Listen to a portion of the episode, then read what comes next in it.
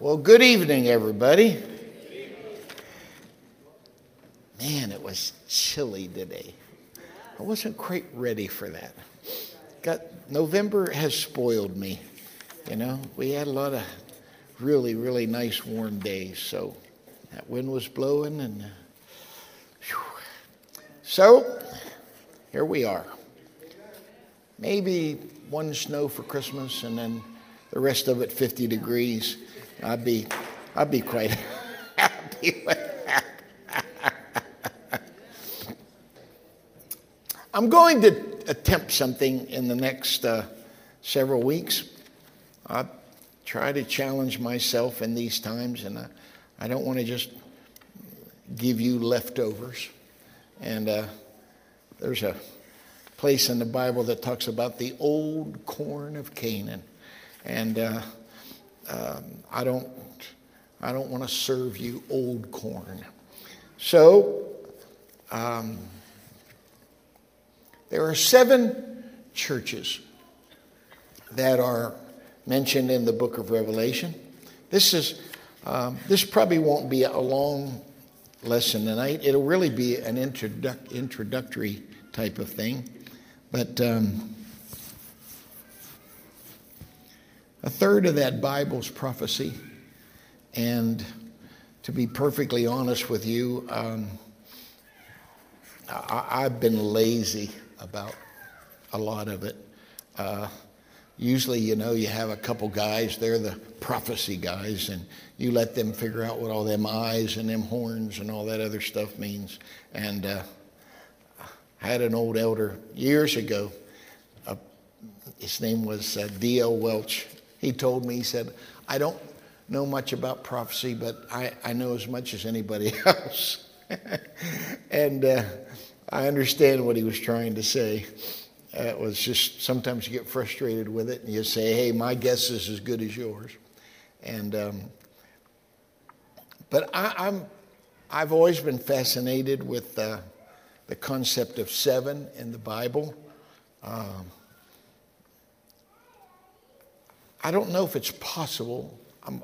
I, I may try through the course of these lessons, but is it, is it possible to reconcile the sevens that are in the Bible? For instance, you, you, of course, at the beginning have seven days of creation.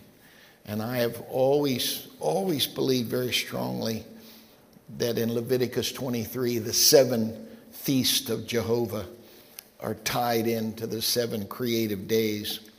And, um, but there are lots of other things in the Bible. There, in uh, Matthew chapter 13. There are seven parables where the, Jesus said, The kingdom of heaven is like this. And um, you've got the seven churches that are mentioned in the book of Revelation. Um, Ezekiel's vision uh, does a derivative of sevens. Um, uh, but I'm going to try. I'm going to try to just deal with those seven churches in the book of Revelation because it is my personal belief that those were not just seven churches that existed at that time, but they were used by the Lord to describe seven distinct ages that the church would go through from the beginning church of Ephesus to the final church of Laodicea. Um, if you read in the second chapter of Revelation, third, it, it'll say, under the church in Ephesus, under the church in Pergamos, under the church in Thyatira. But when you come to the end, Laodicea, it says under the church of, of the Laodiceans. It wasn't just mentioned by location, but literally that that church was controlled by the people. There's an old Latin phrase called vox populi, vox dei. Dea, of course, is just a derivative of deity or God. Populi was people, so vox is voice, vox populi, vox dei. The voice of the people has become the voice of God. And um, we know who wrote Matthew. We know who wrote the book of Mark. We know who wrote the book of Luke, who wrote the book of John. Most people think that John wrote Revelation. But if you look closely, it doesn't say the revelation of St. John. It says the revelation of Jesus Christ. There's a verse, this is 2 Peter chapter 1 and verse 21. For the prophecy came not in old time by the will of man, but holy men of God spake as they were moved on by the Holy Ghost. So you could say that the entire Bible was basically written by scribes and stenographers.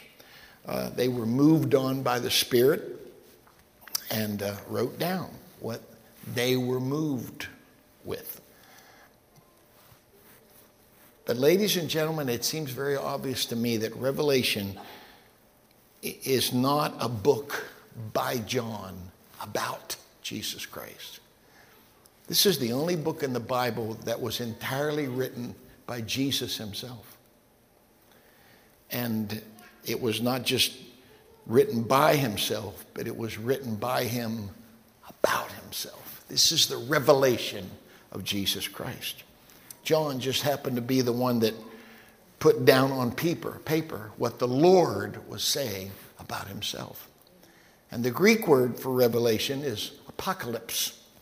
And the best way to translate apocalypse is unveiling. Just like uh, at a wedding, when a groom takes that veil off of his bride. Um, this, is, this is the Lord unveiling himself and unveiling the plans that he has for the church, which is his bride. This is, it's, it's an uncovering. And it's, it's not just the unveiling of who Jesus is but it also is the revelation about what he intends to do in the coming seven church ages. And uh, I, I can't, I, I hope I can inspire you tonight with this one simple concept, but I can't overemphasize the importance of revelation by the Spirit to the believer. That elephant in the room thing when you go, oh, and I see it.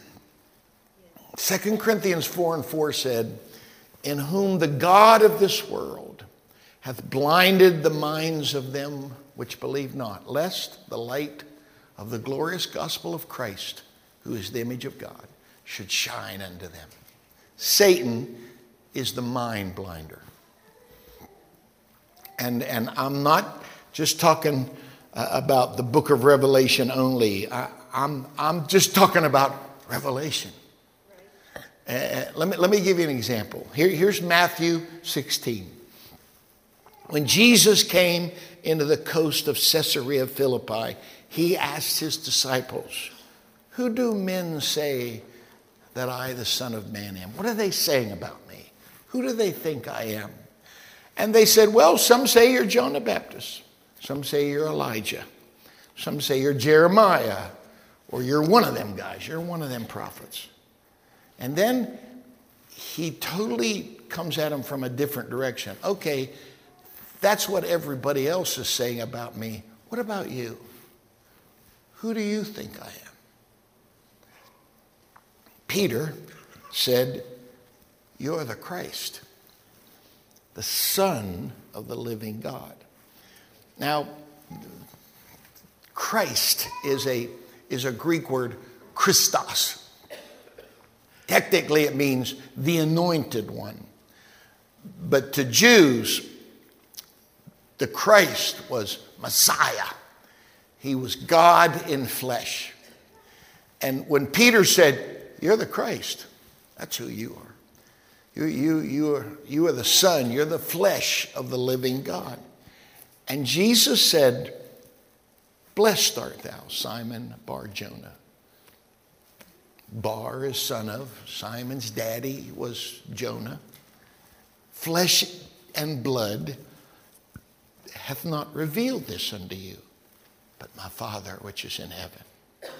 And I say unto thee, Thou art Peter, and upon this rock I will build my church, and the gates of hell shall not prevail against it.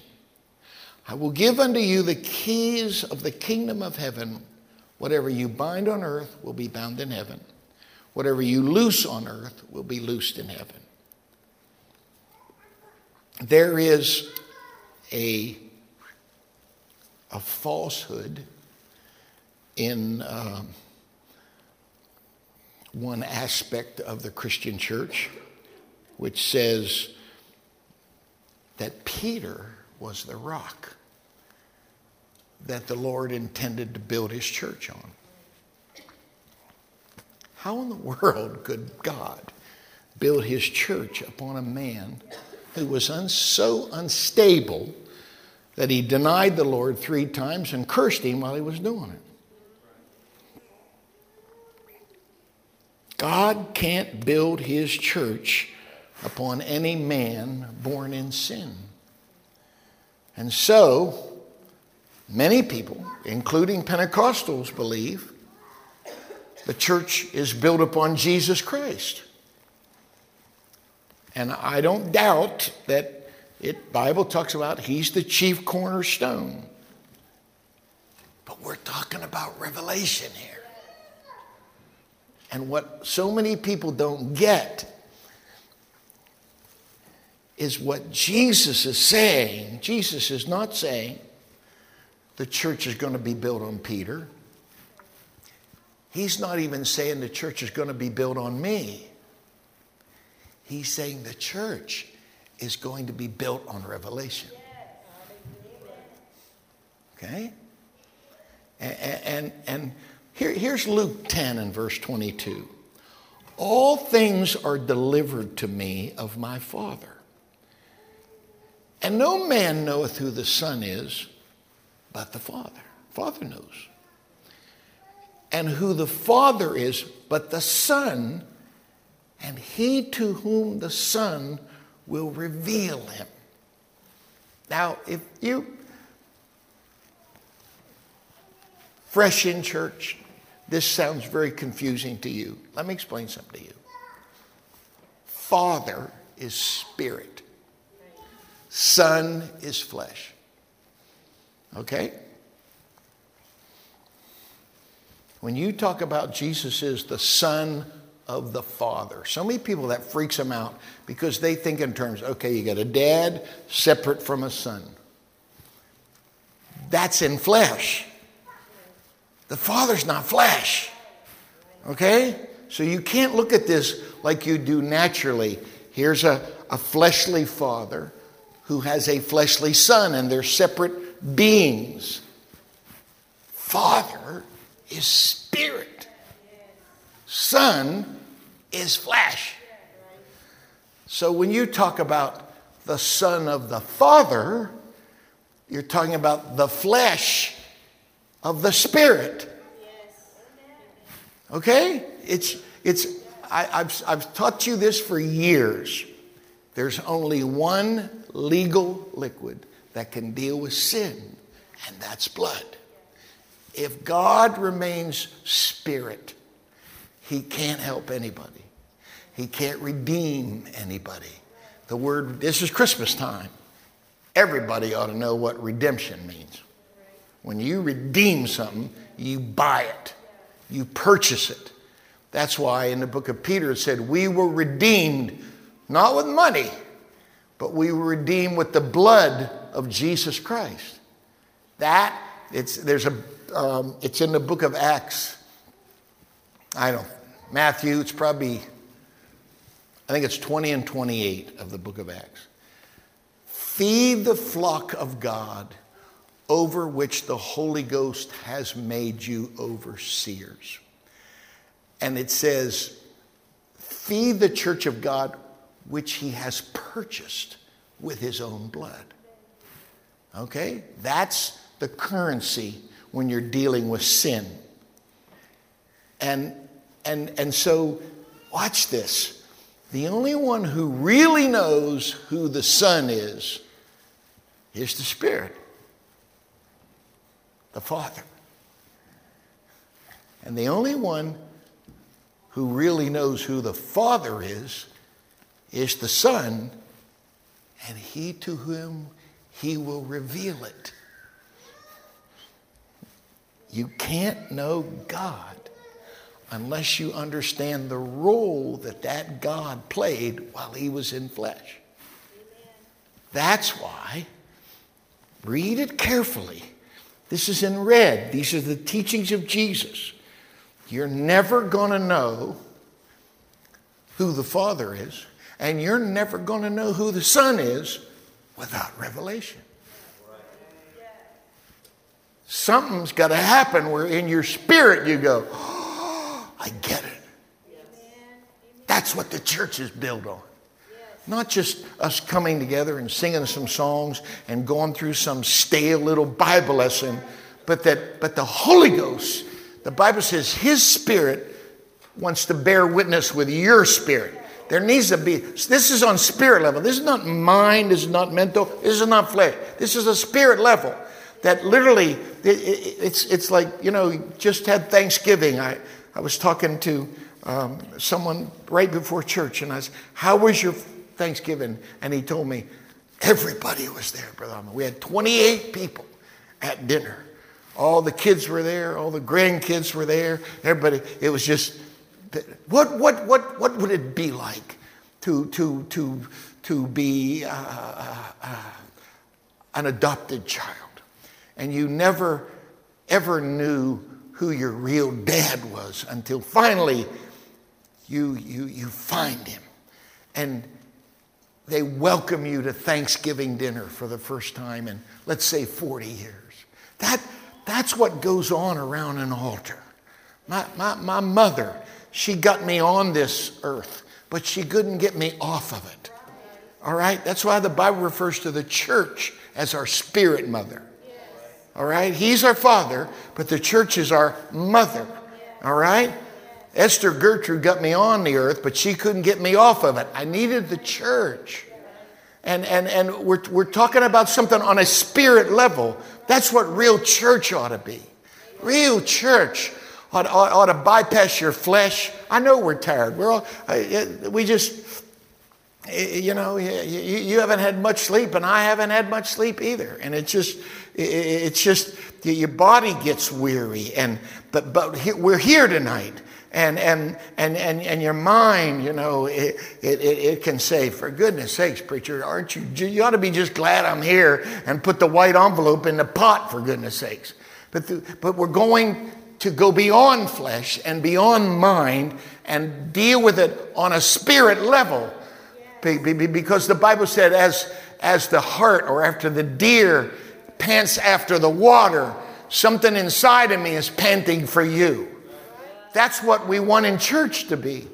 And, and, and uh, I, you, there's a God blank in every one of us, and you can't use flesh to satisfy that spirit void. It won't work.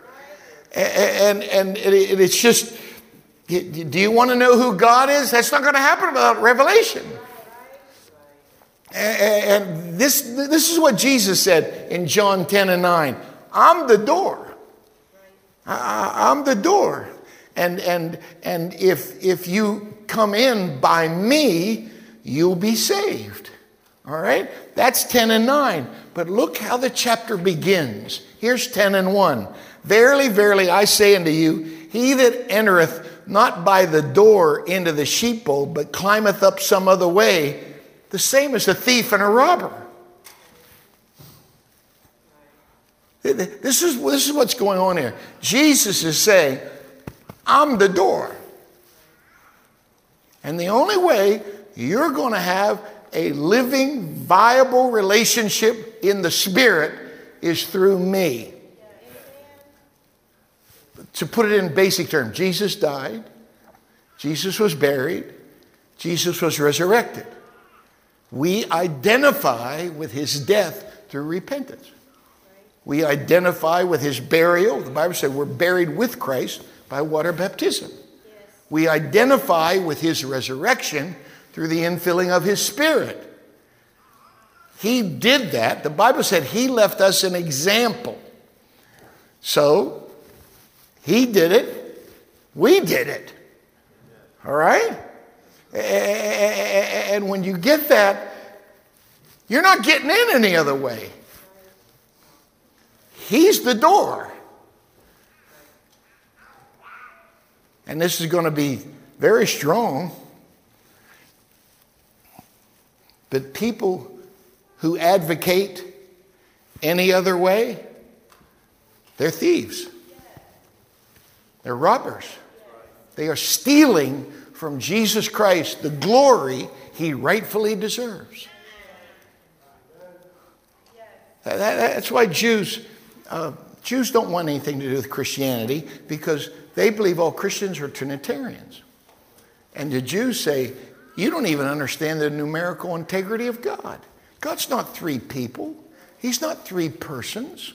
Hear, O Israel, the Lord our God is one. That's Deuteronomy. That, that's what's known as the Shema. Shema Israel, Elohim, Eloheinu. When a Jewish child is born, they, they, they don't take him from the mom and give him to the dad. They take a baby from the mom and give it to the rabbi. And the rabbi whispers into that baby's ear, Shema Israel, Elohim, Eloheinu. Elohim, God. Hear, O Israel, the Lord our God is one. When a Jew dies, the last thing he wants to hear is somebody whispering in his ear, Hear, O Israel, the Lord our God is one. Have you ever heard of a mezuzah? Can I see your hand? Does anybody know what a mezuzah is? One, one, two, three, four. Good. That's better than I thought. It's a little box. If you ever go to an Orthodox Jewish home, there's a little, almost looks like a doorbell on the side of the door. It's not a doorbell. Inside of that, usually silver little covering, is, is that verse Hear, O Israel, the Lord our God is one. They kiss that thing when they come out of their house. They kiss that thing when they go into their house. This is every day of their life. Hear, O Israel, the Lord our God is one. And when someone shows up and said, Oh no, he's three, they're going, You're out of your mind. They don't want anything to do with that. We look, and, and all of a sudden, when, when, when apostolic Christians show up and say, I believe there's one.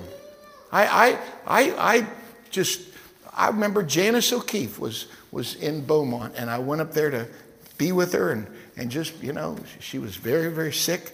And, and uh, I usually, when I go into a hospital room, I not only pray for the people that are associated with the church. I do my best to try and make some type of inroad into the, if they're sharing a room with someone else. And, and all of a sudden, I, I saw the name of this lady who was in the room with Janice, and it was obviously, she was Jewish. And I just looked at her and said, Shema Israel, Elohim. She said, How do you know that? Who are you? And I, I said, Ma'am, I was grafted into your roots. She looked at me so strange and she, she said, What do you understand? What are you trying to say? I said, Jewish people were the first ones to be baptized in the name of the Lord and filled with the Holy Spirit and speak with tongues. We're just continuing what you started. And she looked at me like I was from Mars. No one had ever told her that before. You started this thing. In other words, you ought to still be in it. But you don't even have a clue what I'm talking about. You're the original Pentecostals. You're the original apostolics. And, and, and it gave me away. I, I, I met this rabbi, I refer to him. I, I, don't even know if he's still alive now. It's been several years since I talked to him. His name was Avram Bornstein and he was a rabbi in Southfield, and, and, and, and I had a, a Bible, but, but I quoted that thing to him, and I said, I'm not like any other Christian you've ever met in your life. I don't believe there's God the Father, God the Son, separate from God the Holy Spirit. I, I believe in one. When I said that, it startled him when I said that. And, and, and, and Trinitarians are thieves. Sorry about that. If your, the saving name of your God is not Jesus Christ, you're stealing. You can't come in any other way except Jesus. He said, anybody else that tries to get in here except through me, you're, you're a thief. And that, that, that's strong. And it's just, go back to the beginning. Here's, here's Hebrews 11 and verse 4. By faith, Abel offered a more excellent sacrifice than Cain, by which he obtained witness that he was righteous, God testifying of his gifts, and by it he being dead yet speaketh. Notice the first three words by faith, Abel.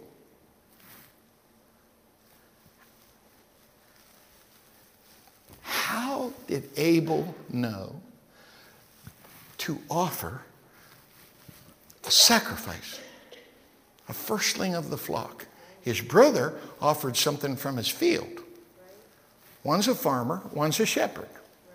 Now, when it comes to just genuine, legitimate work and sweat, farmers work much harder than shepherds. So, we're not talking about just how much effort you personally expended to have this sacrifice. How did Abel know to offer a lamb? Revelation. Why? Because it says in Romans 10 and 17, so then faith cometh by hearing, and hearing by the word. So put Romans 10 and 17 together with Hebrews 11 4. By faith, Wait a minute. How can you have faith if you haven't all heard the word of the Lord? Abel heard the word of the Lord. He got the revelation offer a firstling of the flock. Yes. Yes. Yes. It, it, it, it's simple deduction. The difference between Cain and Abel is one had a revelation and the other one didn't.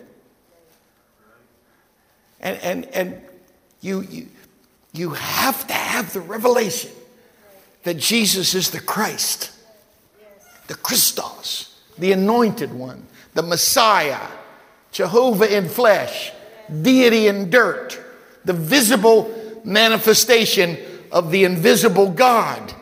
And until the Spirit takes on flesh, he can't redeem anyone. What are, you saying? Jesus is my Savior. I see that. Do you see that? In Christ alone, the, old song said, I put my trust. I, I, I wrote something down I, years ago, I heard it way before I was married. Upon a life I did not live, upon a death I did not die, I rest my whole eternity. This understanding requires revelation. Do you see it? Do you understand who Jesus is? Do you understand that? Because this, this is where we find, you know, uh, the Lord Himself is, is telling John not just about Himself, but what He intends to do in His church. And He gives these seven cities. And these seven cities represent seven phases or ages that the church would go through from the book of Acts until the present time. And, and there are two books in the Bible. I, I know he hates the Bible, but to me, there are two books that Satan especially hates Genesis and Revelation. Because this is where we find out where he came from. And this is where we find out his awful ways of deception. And when you get to Revelation, we find out where he's going and his ultimate destruction. I've, I've taught you for years that Jesus Christ is the antithesis, he's the opposite of Satan. Whatever Jesus is, Satan is the opposite. So let me read to you what Jesus said about himself in John 14 and verse 6. I am the way, the truth, and the life. Jesus is the way. Jesus is direction. Satan's the opposite. If Jesus is direction, Satan is lack of direction. Thus the word lost. In 2 Corinthians 4 and 3, this is what Paul said If our gospel be hid, it's hid to them who are lost. Jesus is the truth. Satan is the opposite of the truth. Listen to what Jesus said in John 8. He's talking to these religious phonies. You are of your father, the devil, and the lust of your father you will do. He was a murderer from the beginning and abode not in the truth, because there is no truth in him. When he speaketh a lie, he speaketh of his own, for he is a liar and the father of lies. I, have explained it, and, and some of you are new, you haven't heard this, but this is why repentance is so powerful.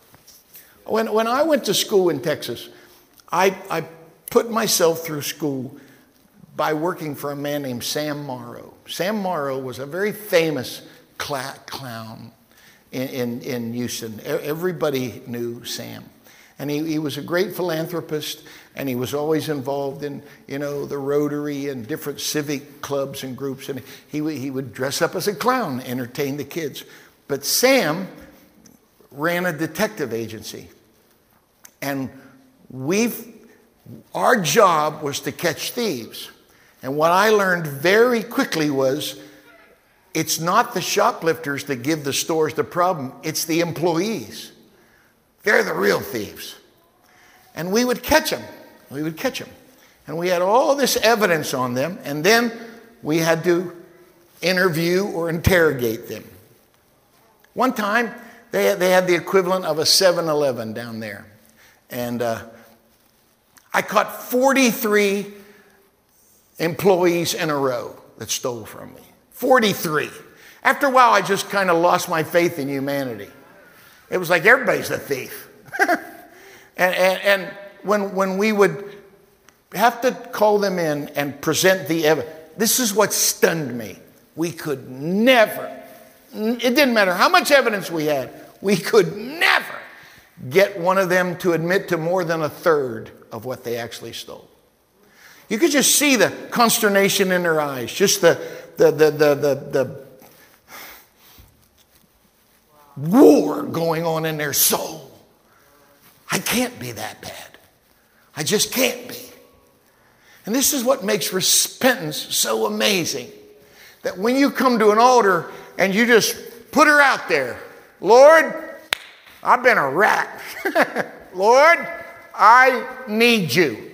You know, it, it, it's, it's, it's like there's nothing more appealing to the truth than the truth. When you tell the truth, I mean, you, you got it. He already knows. But there's something inside of us that we want to play hide and seek with our Creator. You can't play hide and seek with Jesus. And, and it's like, what's the first question in the Old Testament? Where are you? Do, do, you, do you think the Lord was so stupid that he didn't know which rock or which tree Adam and Eve were hiding behind? That's, that's not what that means at all. What he's saying is, you and I were talking yesterday. Now you're hiding from me and you don't want to talk to me. You're obviously not where you were yesterday, yesterday in terms of relationship with me. And, and you know, I, I, I come to an altar, but I don't want to tell God how bad I've been because He won't love me. He won't like me. It's like, oh man, you, you, you did that. I mean, I could understand some other heathen, but not you. But when you were honest, it's like, yeah, I knew you did that. I can't tell you how many times through the years I've had people confess things to me in the office. And I already knew that they did it. I already knew. And when they tell me what they did, I just say, Come here. And I just grab them and hug them. I said, I'm proud of you. What I did, I'm proud of what you did right now, not what you did two weeks ago. I'm proud of you being honest. Nothing's more appealing to the truth than the truth. Jesus, the, I'm the way, Satan is lost. I'm the truth, Satan's a liar. Okay? I'm the life. He, he's the opposite. No wonder Paul said in Ephesians 2 and you hath he quickened who were dead, past tense, who were dead in trespass and sin. And, and, and for the purpose of our lesson tonight, let's take it a little bit further. Jesus is revelation. Satan's the opposite. He wants to hide. And Genesis and Revelation pull the cover off of the enemy of our soul and does the one thing he hates most of all to be exposed. Do you see it? It requires revelation. The Word reveals who and what Satan really is. Look at what he said to Eve. If you eat this, if you disobey what your Creator told you, you're going to be a God. It didn't work for him. Read. It's in Ezekiel. It's in Isaiah 14. I'll be like the Most High. I will rise above all others. Watch. It says, I will dwell in the sides of the north. now, this is just my own personal experience. Renee and I had an apartment years ago in St. Louis. In St. Louis, the north part of town is the nicer part of town. I went to school in Houston. In Houston, Texas, the north part of Houston is the nicer part of town. My daughter lives in Austin. The north part of Austin is the nicer part of town. Many of you went to school in Indianapolis. You know what Carmel is. That's nothing compared to the southern part of Indianapolis. Look at Detroit. We're in the northern part of the suburbs. It's arrogant to say, but it's a nicer part of town. I was in Hong Kong years ago. Guess what? The north part of Hong Kong is where you want to live. They called it the Northern Territories. I've been to Sydney, Australia. It's the same way in Sydney. Listen to this verse. Beautiful for situation is Zion, which dwells on the sides of the north. All I know is Satan said, I'm going to be God. I'm going to rise above everything, and I'm going to live on the north part. Everything that he wanted, you get. He said, I'll be like the Most High. 1 John 3 and 2 said, Beloved, now are we the sons of God, and it doth not yet appear what we shall be, but we know that when he shall appear, we're going to be like him for we shall see him as he is. Every time I read about Satan in the Bible, he's going down. And every time I read about you and me, we're going up. And you and I get to dwell in the sides of the north, which is the, which is the suburb he personally chose for his own residence. He don't get it. You do. it's, it's just, it's, it's, this, this just fascinates me be, be, be, because, he, listen, this is Jesus in John 14. Hereafter I will not talk much with you, for the prince of this world cometh, and he has nothing in me. Jesus is saying, He has no part in me, and I have no part in him. We got nothing in common. Because Jesus said, I'm the light of the world. Satan is darkness. Remember, the scripture said, um, there is n- neither shadow of turning in him. There's no darkness in him. There's no shadow. Satan does his work in the dark. The Lord does his work in the light. Since Jesus was full of light, he's got no shadows in him. There's no dark corners where Satan can set up shop. And Jesus said, He's got nothing in me. There's nowhere in my life where He can find a flaw or a chink in my armor and take advantage of some vice or some habit or some carnal hobby that I have. He doesn't have it. And He's saying, He's got nothing in me. And guess what? I got nothing in common with Him. And, and, and, and this is just one of the many reasons that Satan attacks the Word. Because if we refuse to believe the lies and choose to believe the revelation of the word, the Bible said the gates of hell won't prevail against a church like that. That's why the book of Acts is like no other letter in the Bible. Read, read Romans, read Romans 16, read how it ends. 1 Corinthians, 2 Corinthians, Galatians, Ephesians, Philippians, Colossians, Thessalonians. Read them. They all come to an end. And there's this salutation at the end where, where Paul would say something like, Now greet this person and greet this sister and greet these people, and, and may, the, may the grace and peace of God be with you. Amen. There's no amen to the book of Acts.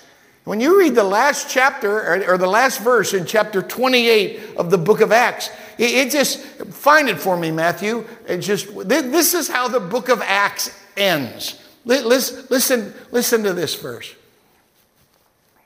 preaching the kingdom of God and teaching those things which concern to the Lord Jesus Christ with all confidence, no man forbidding him. That's it. That's the way it ends. But, but you get the revelation. It doesn't end. Jesus Christ in the true church is the constant and continual continuation of the church in the book of Acts. This thing doesn't stop the Bible talks about world without end, and of the increase of his government and peace there shall be no end. So there's the Christ and there's the Antichrist. Listen, little children, it is the last time. As you have heard that Antichrist shall come, even now are there many Antichrist. Here, here's Second Thessalonians. For the mystery of iniquity doth already work. Antichrist wants to come into the true church and defile it by making it lukewarm,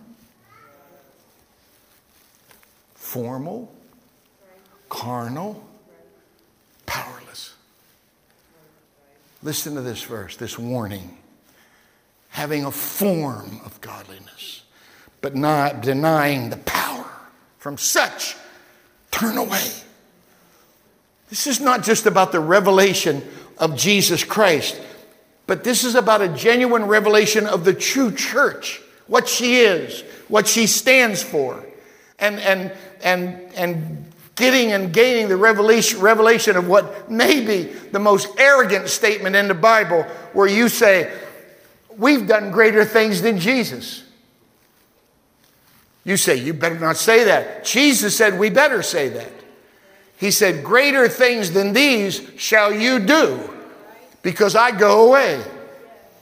There's a, there's a, there's a picture. Uh, uh, I think it's now in my office. It used to be out in the hall. It, it was, it was of a meeting in Ethiopia. 600,000 people were there. They have the names, the names of 150,000 people who were filled with the Holy Ghost on that day. They had their names. They, had, they, they, they, they called them the Book of Life. I've seen these books.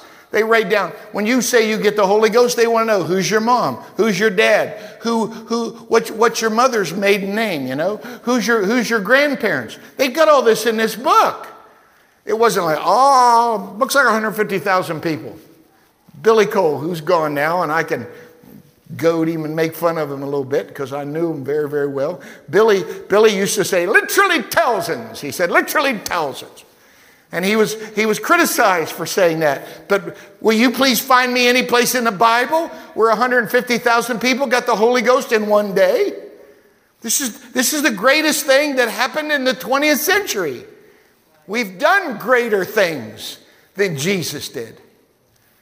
And, and, and the book is not just a revelation of Jesus Christ, but it's the revelation of what he intends to do through the church. He wants to speak with you. Try the spirits. What's wrong with being spiritual?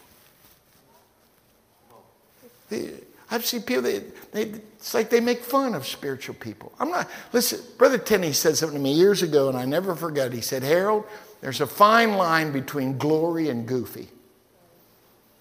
And I've seen goofy. I want glory. Remember what Brother Morgan taught us months ago? That glory is when people could see, they could see the manifestation of God in the church. I'll never forget, he asked this question. I, I've asked that question to dozens of places since he, I, I asked it Sunday. I was in New Orleans. And I appreciate you giving me the latitude, Brother Trentacost. He called me before service. He said, Please tell the church. He's crying. Thank you for praying and fasting for Melinda. She is doing, all of her markers are 100%. Her blood work is 100%. Her kidney is functioning 100%. He sent me pictures of her kidneys that they took out. I won't show them to you, but you talk about gross. You just can't believe something like that was in his sweetheart's body all of that time. But he said, he said the, the everything, the, her, the girl, Allison, was, I, I was done with my message, the second message Sunday, and all of a sudden this lady came up and she said, hello, Pastor Hoffman. They told me I need to introduce you, introduce myself to you. I'm Allison. And I knew, I said, oh, you're the girl that gave the kidney to Sister Trentacost. And she said, I'd do it again tomorrow. And, and, and the, the, the, the, doctor said, We've never had a better kidney anywhere. Get this, Melinda. Melinda had 42 people willing to do, be a donor of a kidney to her. We had people in this church signed up. There were, do you realize there's hundreds of thousands of people across this country that are waiting for a kidney donor, but they can't find one? Sister Trentacost had 42. Finally, the clinic cut it off, said, forget it. Don't have any more sign up. We, they said, in the history of this hospital, we've never seen such an outpouring of love as we have with this woman. What kind of woman is this? That she's lived in such a way that all these people are literally willing to give body parts to put Humpty Dumpty back together again. That, that, that, that, and here, here's just I mean, she donated a kidney on Tuesday. She's in church on Sunday. And not just in church, she's worshiping around the altar. And she looks like a million bucks. It was like, yeah, yeah, that, that, that, that's what we're after. I, I don't want to just have a form of Pentecost and deny the power. I, I, said it to the church. Do you want to be a word church or you want to be a glorious church? He's not coming back for a word church. It said he's coming back for a glorious church without spot and wrinkle and blemish or any such thing. I don't want to just be a Bible church. I want a demonstration of the power of God in this place and in this community. I said, turn away from. There are people that don't want a demonstration. Oh, that'll run off the rich people. Big deal. That'll run off all the smart people. The Bible said that he takes the simple and confounds the wise. Amen. He, will he'll take the weak and confound the mighty. That, that, that, just when you're weakest, that's when God's the strongest. That's what the word says. When I'm weak, you're strong. If we think we can pull this off by ourselves, we're dumb as a box of rocks. But we're leaning not on our might, not on our power, but on your spirit. God, people need to be healed. God, people need to be delivered. Jesus, people need to be changed. That's real church. Amen. And it's like, listen, I gotta, I gotta, I gotta go fast. Watch. Here's Galatians 4 and 4. When the fullness of time was come, God sent forth his son, made of a woman, made under the law. What is that? That's Bethlehem. The technical term is incarnation. That's when God took on flesh. Okay? But notice when it happened fullness of time, not a fragment of time. In other words, he wasn't going to show up prematurely. I, have I've, I've, I've heard this phrase all my life oh boy, these are the last days. Well, let me give you some revelation. Here's Acts 2 and verse 17. Holy Spirit is poured out for the very first time. Peter stood up and he said, It shall come to pass in the last days, saith God, I'll pour out my spirit upon all flesh. Watch, here's Hebrews 1, verse 1 and verse 2. God, who at sundry times and divers manners spake in time past unto the fathers by the prophets, hath in these last days spoken to us by his Son. Did you get it? Who in these last days spoke to us by his Son. Is there anybody in here that won't agree with me that Jesus Christ is the Son of God? So, when did the last days begin? Uh, I think that was right after the pandemic. Nah, 9 11. No, when Jesus showed up, when the Holy Ghost was poured out. That's the last days. Don't you get it? Too many people are kicking the can down the road. We still got some time. Listen to what Jesus said Say not ye, there are yet four months. But the fields are white right now. The last days began with the coming of Jesus and the birth of the church, not Pearl Harbor. No wonder John said, listen, blessed, this is Revelation 1 and 3. Blessed is he that readeth, and they that hear the words of this prophecy, and keep those things which are written therein, for the time is at hand. If you've ever, think of, let's, let's project ourselves into March or April, and these flowers are going to start poking up through the ground. You know as well as I do, every part of that flower is in that bud. But if you start picking at it, you're just going to have a mess on your hands. It's all there, but you have to wait on it and let it bloom. There are seven church ages. Watch. And the revelation of God for each age could only come in that age at a very specific time. Think of Moses. The revelation of God came to Moses at a very specific time. Does anybody know what that time was? What was it that triggered God to speak to Moses out of the bush? I'll tell you what it is.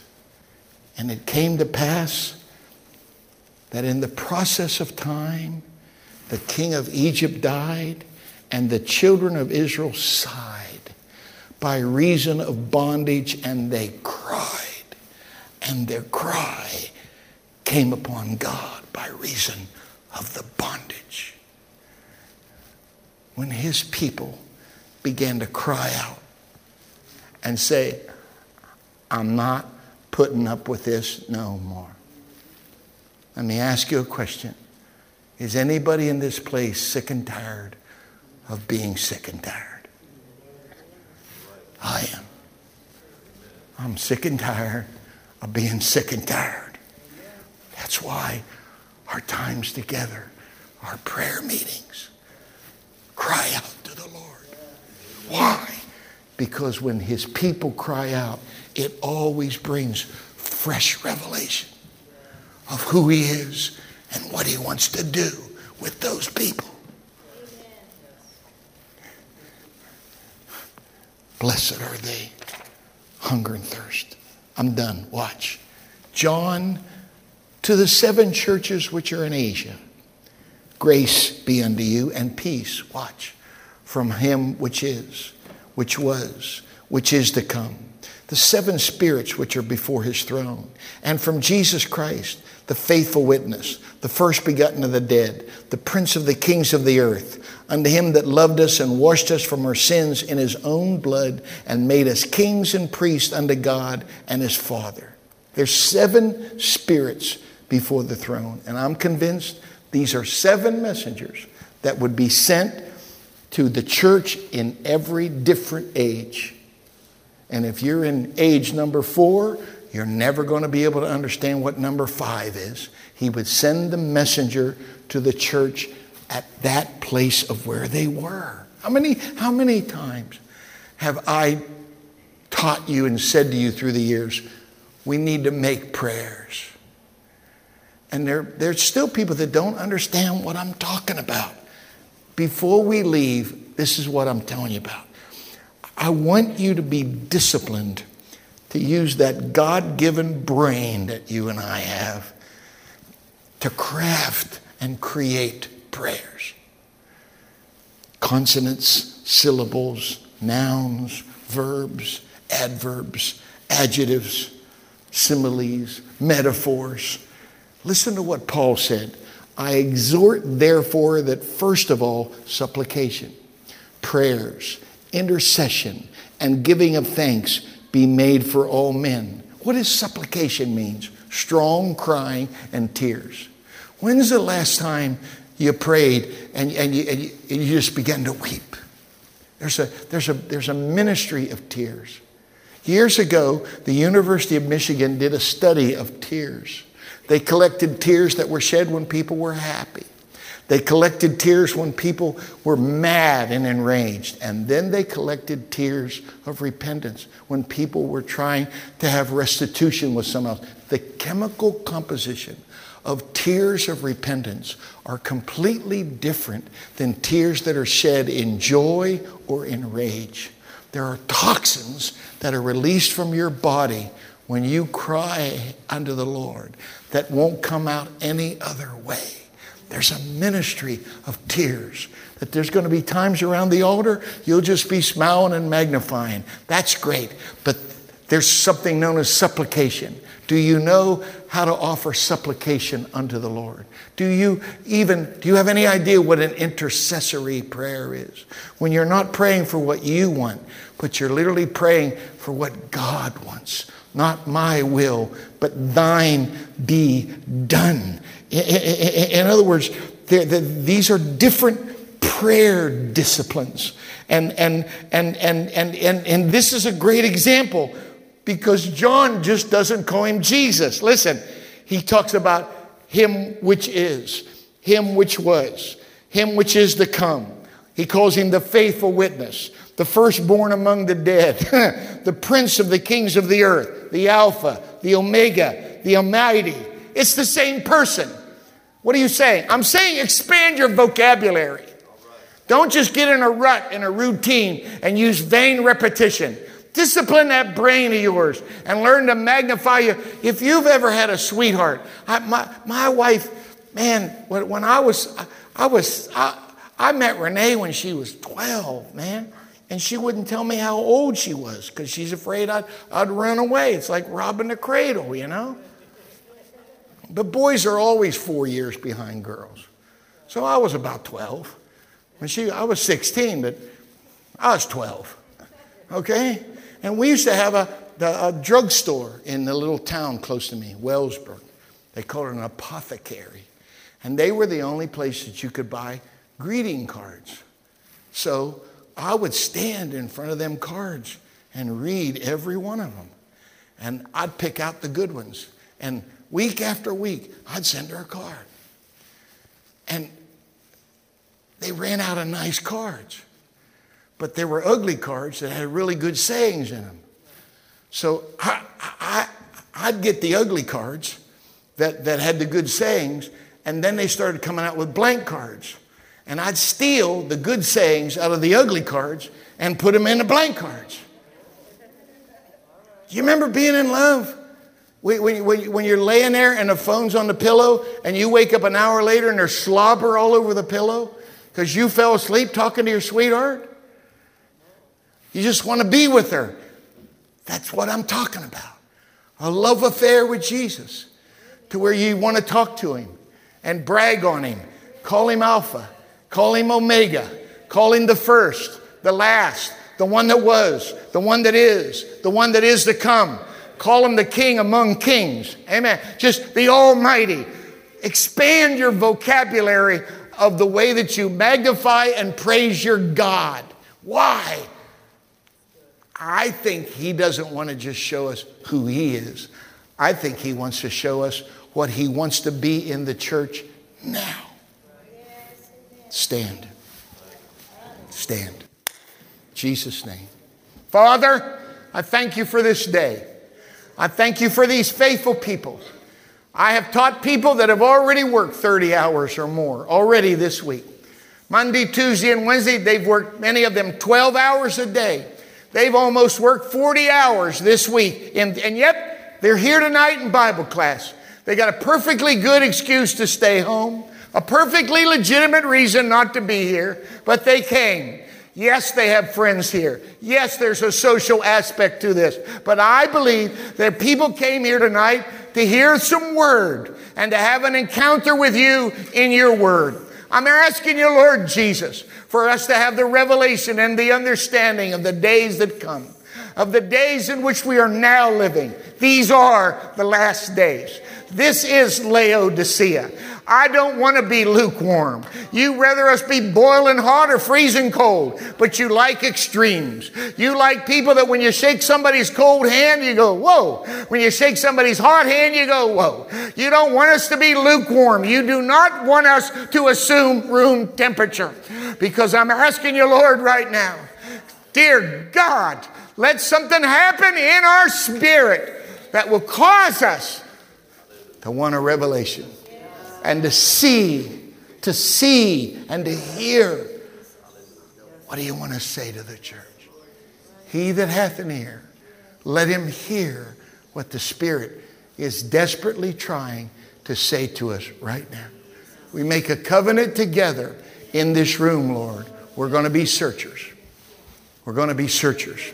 We're going to chase after you. We're going to be God chasers. Give these precious people a night of rest. Let them wake in the morning refreshed.